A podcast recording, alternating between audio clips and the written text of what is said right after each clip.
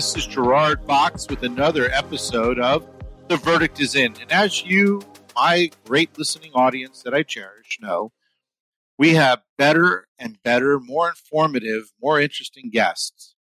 And I will tell you that if your team at work is burned out, that's a lot of teams. If you're experiencing a decrease in productivity, and I hope you're not, but if you are, and your team is less collaborative because they're not in person, they're not in a conference room, and you're feeling socially isolated, then today's episode is a must tune in, must send to your friend that you're talking to about these issues let me introduce you to my guest. It is an honor, another very hard to get guest. This is Holland Haiis. Holland, welcome.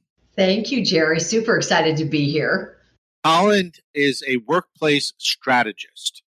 She is a corporate change agent and a recognized thought leader on human connection in a big way. Holland was named one of 100 global thought leaders, along with Deepak Chopra, Gabby Bernstein, and Susie Orman for her ideas around the principles in her book. And you should go get this book, Consciously Connecting. Now, you we all know those names that I just read off. Those are huge names. Those are people who add value to your life and your business. So tune in. Holland has worked with clients in the finance industry, the law industry, my industry, healthcare, which is such a big industry, and tech startups. Some of her clients have included Pfizer, Mashable, Guardian Insurance, National Association of Women in Construction. Hey, women in construction. Harvard in Tech, and New York Presbyterian Hospital. Holland is hired by individuals and organizations to help change behavior that impacts productivity, creativity, time management in order to leverage your greatest assets, which is your people, your time, your opportunities. She is often called upon by CNN, ABC, NBC, Fox, Fast Company, and many others for her expertise. Now, with that background, which is amazing, and now you realize what a great guest, welcome to the show, Holland, and we're going to start with some questions. First, Holland, for my audience, first of all, where is home for you? We'll start with that because that's a basic question. People like to know where is Holland? Where is Holland? So normally I am in New York City, Upper West Side. So shout out to all the New Yorkers that are tuning in. Currently though, I'm down in my second home in Washington DC. So that's that's been what I thought was quieter for the pandemic, you know. Ah. So that's where I've been hiding out. Great. Before we get going, how do people get in touch with you? Do you have an email address or a website? I've got an email address, a website, Twitter, Insta, Facebook, you know, LinkedIn, all of it. And it's super easy because everything is branded under me. So there's there's no catchy titles. It's Holland spelled just like the country, H O L L A N D, so that's double L's in Holland. Last name a little trickier, H A I I S is in Sam, so two I's in Haiis. Okay. And you can go to .com, LinkedIn again. Let's connect. Yes. Okay. So, Holland, how does a workplace strategist, corporate change agent help companies in today's situation, which is so challenging? Hmm. So it's not enough that a business owner or someone in the C suite is able to see the issues within the corporation. That's not enough We've got to be able to put a plan into place and then we've got to be able to implement that. And so it's very often that we see a problem, right? We see a problem, we see an issue, and then that's where it gets stuck in the pipeline because we don't have the right strategies in place. We don't have a workplace strategist that we can call upon to say, Hey, Holland, we've got this issue. What do we do in order to move this along and help the business as well as the people the best that we can. That's amazing. I just was talking to a client the other day, and he's been doing pretty good with the pandemic, but then it started to hit him. And that I see that with more companies as they round the corner into the elongated, stretched out pandemic. And he said, Look, I'm going to have to cut some salaries or lay people off. And I love my whole team at my company. It's a manufacturing company. I've been struggling with this as we're getting further in the hole here. I need to go to my people and give them a choice because I, I don't want to force it on them. Either do they want me to make the hard decisions to make some layoffs or do they want me to cut their salaries? And how do I have that discussion with them? He is all bollocksed up with how do you present that? Should I present it? Is that the type of thing where a company would retain you and you would help workshop that and maybe even help them use word choices and, and how to deliver the message? Great question. So, that is exactly one of the ways that a company would utilize my services. So, with this particular person, first we would do some one to one coaching to really make sure that the way he connects with his team lights up their brain as opposed to shutting their brain down getting the brain to darken. So we, we look at the verbiage around this, the word choices. Then we're really going to structure this based on what is best for the company. You know, sometimes business owners want to be really nice a company can't afford that. So so how do we make that a win-win? So that's that's something that we would really look at a potential win-win. And then what we want to do is if there are layoffs or if there are people that voluntarily leave or again whatever that strategy looks like we want to make sure that people who are left really don't end up feeling resentful because that impacts productivity we don't want them to feel like oh, I'm next. It's only a matter of time because that's paralyzing. It stops collaboration. It stops creativity. It really stops the workflow. So then what we've got to do is we've got to pull everyone together, whether it's everyone who's left or a limited amount of people. And then we've got to we've got to work on that morale and we've got some strategies to put into place to help implement that as well. And for the audience, you may have lawyers like me. I'm at a roadblock with this client because I can tell him how to litigate and how to form a great litigation strategy, but to honestly tell him, and I'm in CEO groups, but to tell him exactly how to deliver that message, that's not my skill set. I would have to work with my own people, but he's in a manufacturing business and his accountant certainly won't tell him that. So, but Holland is such an important addition in that situation because you're at a huge you know, picture yourself and you're up in the mountains and you, you got a bridge you got to cross. And if you make it across, your company is going to survive. But if you don't, it, it's going to fall off that bridge. She's your guide. That's how you have to look at it. Now, do you work with HR teams to offer specialized programs? Because some of what you do would seem to, in this pandemic, relate to working with HR teams or partnering with them. Yeah, 100%. I mean, think about it this way these days, almost every company needs to partner with someone like me because your HR team has so much that they're already doing. And how can they be highly specialized in all of these different areas of people development, professional development, people strategies, right? So, exactly to your point, if I need someone like you, Jerry, I'm going to call on you I'm not going to call on, you know, a tax and finance attorney.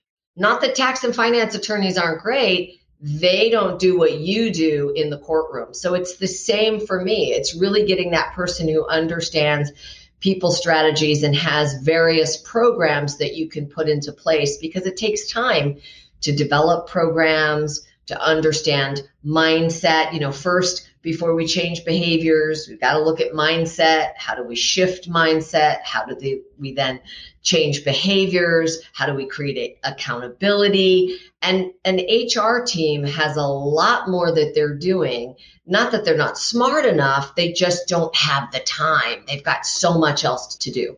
Yes. And that is an important point. I have clients in the music industry who are impacted by the fact that there are not live concerts. I mean, there pretty much are very few, if any, live concerts in the world. There's no Coachella or Stagecoach or the big, big concerts that drove so much revenue. As those companies started to get hit by this, and there's all different companies at different size spaces in the continuum, they started to let droves of people off. And they had some of their leaders leave. They're big companies, so they have their people that they lay off have to sign these formal documents and a lot of the people they were telling me were really put off by the way they handled it. Very inhuman, very over the top legal. Then they had to hire some back because they realized they had overfired or over furloughed and they had a hard time doing it. So again, that's where you would come in and talk to them ahead of time about look, there's a lot of people who during a pandemic, you're going to be let, they're going to be freaking out. And you, you know your business is going to come back. This is a big industry. You burn your reputation with all the young people coming up, you're not going to come back very strong. So, so, let's talk about it, right? Isn't that another type of situation would get involved, Holland? It's a great point that you bring up because Gen Z is so socially aware. They are this this generation that is aware of if you're a business and you're supporting something that doesn't feel right to them, they are gone. If you are an industry or a business who has not treated your people well, they are gone. We know that the millennials like to be mentored. That's so important to them to have have their opinion be heard and we all want to have our opinion be heard. So we've got to be very conscious and that's the EQ versus the IQ, right? We've got to be very conscious how we're treating people, which by the way, we were all raised that way to to a certain degree right? We all know and understand how it is to treat people well and and so it's really just elevating your presence and elevating that consciousness back into corporate america which had somewhat dissipated. We were all about profits over people and i think this is really the return. This is one of the silver linings of the pandemic this is a return to people over profits. And when we do that, we know when we invest in people, we treat people well, we do things the right way, even the hard decisions of sometimes letting people go and downsizing. We know that our reputation is a good one because we've treated people well.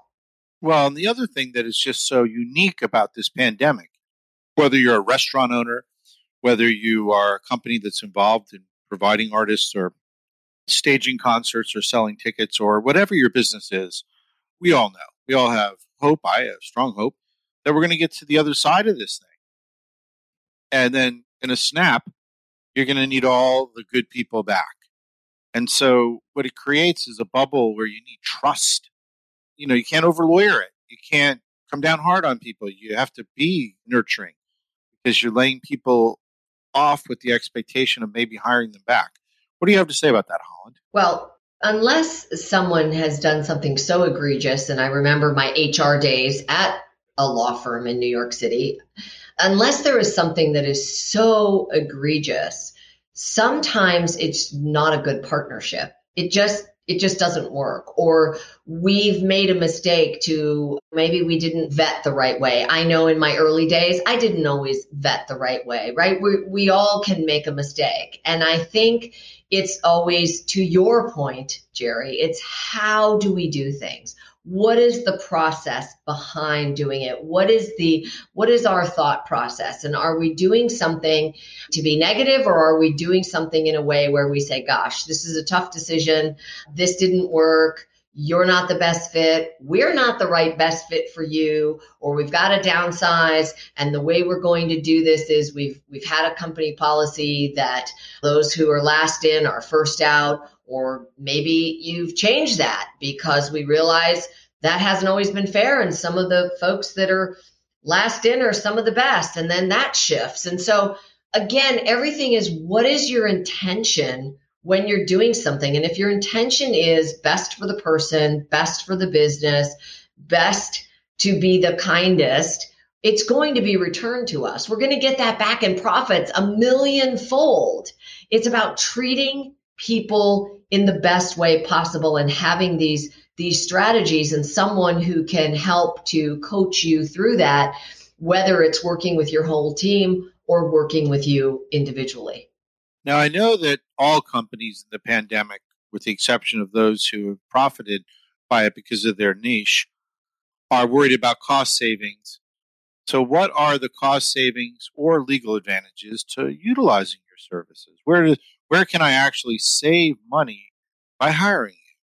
So if you haven't started thinking about DE and I, diversity, equity, and inclusion, and it's nice to put a sticker up or put something up on a bulletin board. But if you don't really have an initiative behind the scenes, that can get you in trouble legally. It can get you in trouble with attrition. Let's just talk about attrition for a moment. If we have people who are consistently leaving and we have a revolving door. Or even if you've got a large company i know many years ago i, I worked with a, a ceo he had over 300 employees.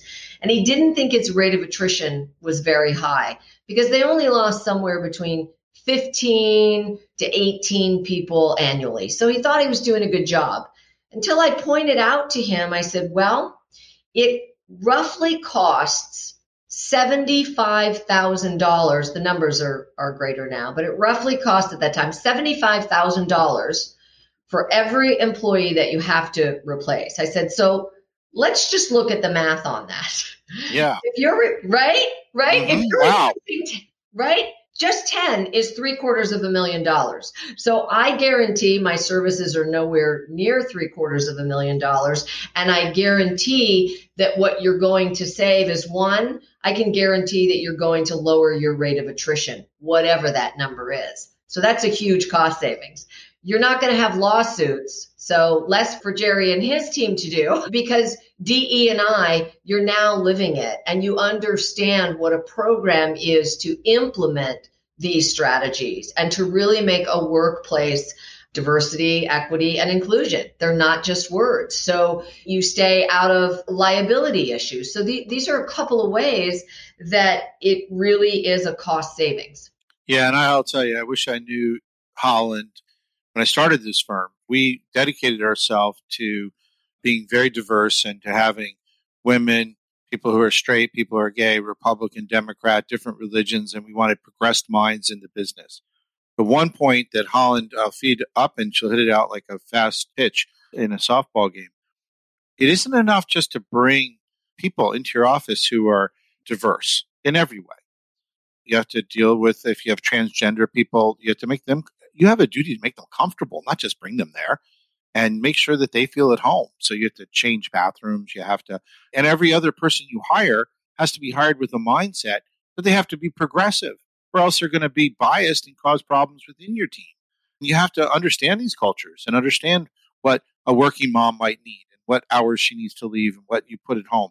Now that I had to trial and error, but Holland, I assume you get deep into the woods on all of that stuff get deep into the woods with that. And and if I can just back up for for a minute on on the cost saving piece, we are a country right now which is facing actually a world. Let's go global. We are a world facing the epidemic of burnout.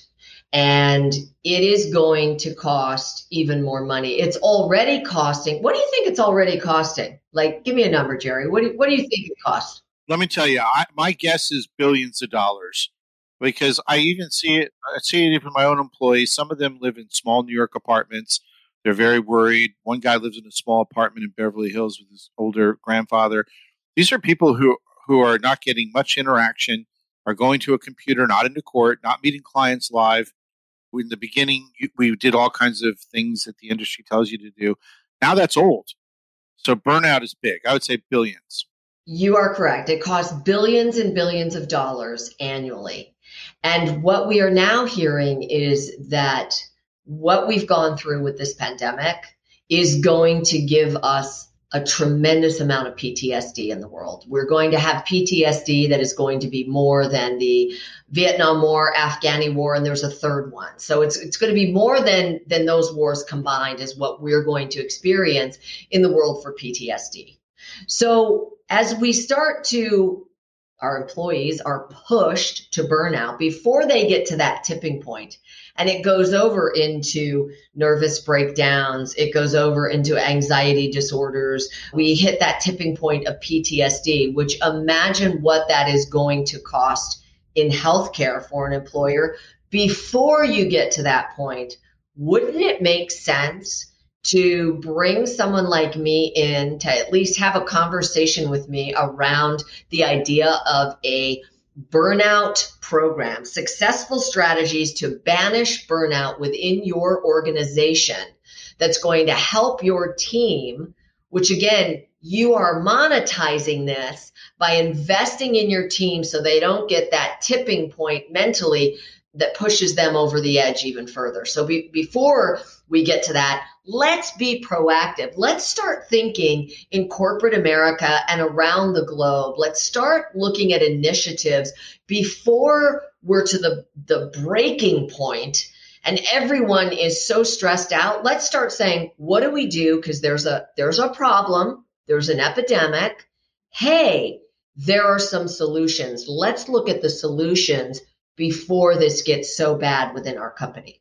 And let's give a little teaser to the audience. Give me one idea of how you would deal with burnout. Just one. Okay, so one of the ideas around burnout is I often like to ask groups if they are very clear in understanding the mind body connection around when they need a break. So Jerry, are you are you clear with that? When you need a break eh, and your brain is literally saying to you, I can't do one more Zoom, I've got one more meeting, I got to push through. Are you clear about within your schedule putting breaks into your day or do you just push through like most most people out there? I think in the be I'll give you an honest answer, audience and Holland. Yeah when the pandemic first started, I have a very strong work ethic. So I woke up at, you know, six o'clock and, and I got into more marketing groups because my gosh, I'm going to have to get more business. I would work until nine or 10 o'clock at night. I didn't exercise at all. I barely had family dinner. I burned out by about November, late November. I realized that I, if I did another Zoom, I would literally jump off a cliff. And I had put on 25 pounds because I, I literally wasn't eating right and I wasn't exercising and I wasn't getting out. I was petrified to be out. My wife would go to the store, but I wouldn't go to the store. I mean, I was like in a cave, literally trying to, you know, make sure that I held all the pieces of this this very important group of people that I, I cherish in my company together. And we had programs for all of them, but not really. In fact, the one program we run, I, I didn't participate in. I wanted them to be free of the boss. So yes, and I eventually hit a point where it was my doctors who told me, Jerry, newsflash here, very unhealthy life. You're the guy in charge. You need to be inspiring them. So you're going to work out five days a week. You're going to take breaks. Uh, cut out some of these groups. Figure out which ones are important, which ones are not, and get back to a more balanced life. Now that took doctors to tell me that, and I'm good. I'm healthy now, and I'm on the right track. But man, you know, you don't want to walk into that wall and smash your head. And you're very fortunate, Jerry, because you're the boss. You own the firm, you're very successful, you're in many cities. So now imagine how many people are not in that position and they're not getting a doctor's note because they're embarrassed to do that, or they feel it will jeopardize their job, or they feel they don't have someone that owns a business that's like you, or someone they directly report to. You're open minded, you're fair, you want to support your team. And not everyone comes from that that mindset. They think they're coming from that mindset, but they're a little more critical and judgmental with their team who's going to show up with a doctor's notice. So one of the ways we do this as a team, as a collective, is we're really starting to look at what are you aligning on your calendars? How many meetings do we have to have? How long are these meetings? What is the purpose of these meetings? Does everyone need to be at these meetings? Because here we are a year later, and we're finding that the strategy around meetings for our team, for the most part, hasn't really changed that's kind of step one is really looking at that and it's got to be top down because it's very rare that bottom up someone's going to say i'm doing seven zoom meetings a day and i'm just i'm exhausted and i'm not paying attention and i'm falling behind on my work.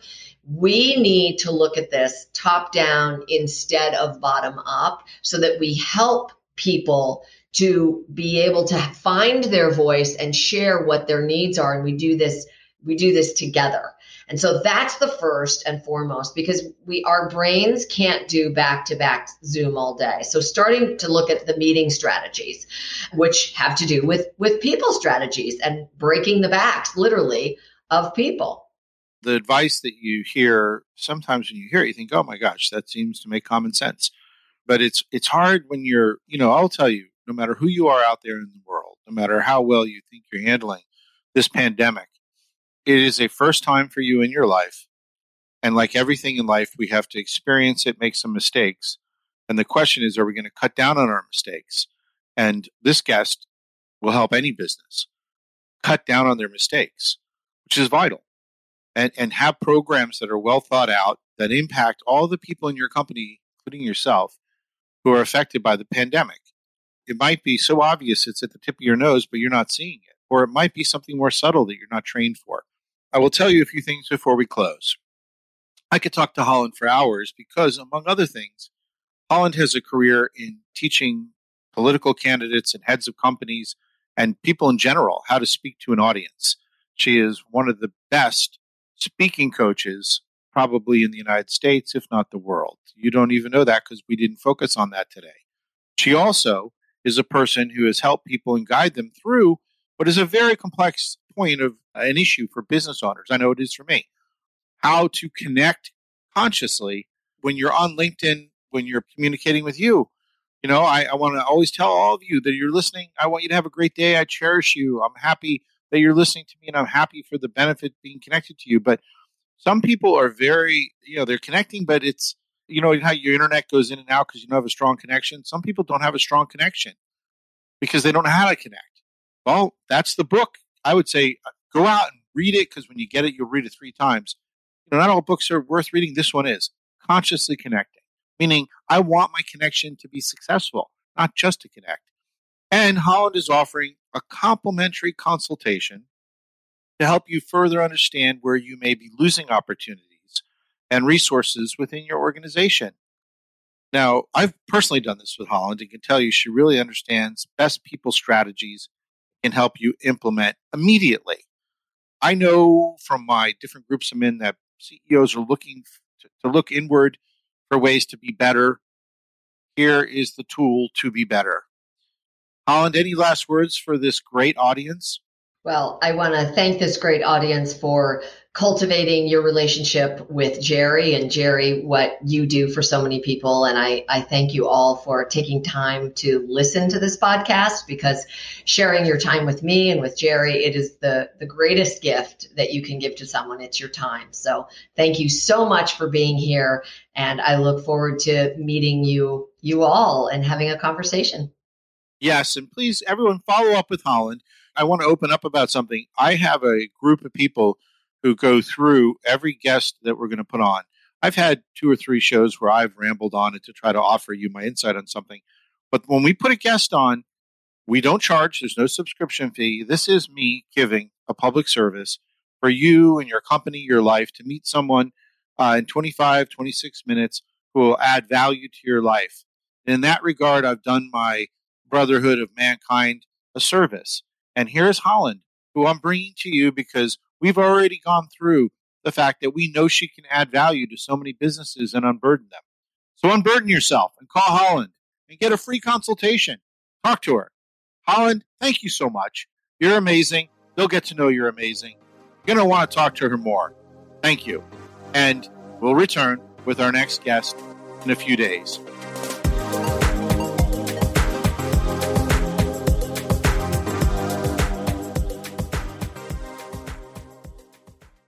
This podcast is a part of the C Suite Radio Network. For more top business podcasts, visit c-suiteradio.com.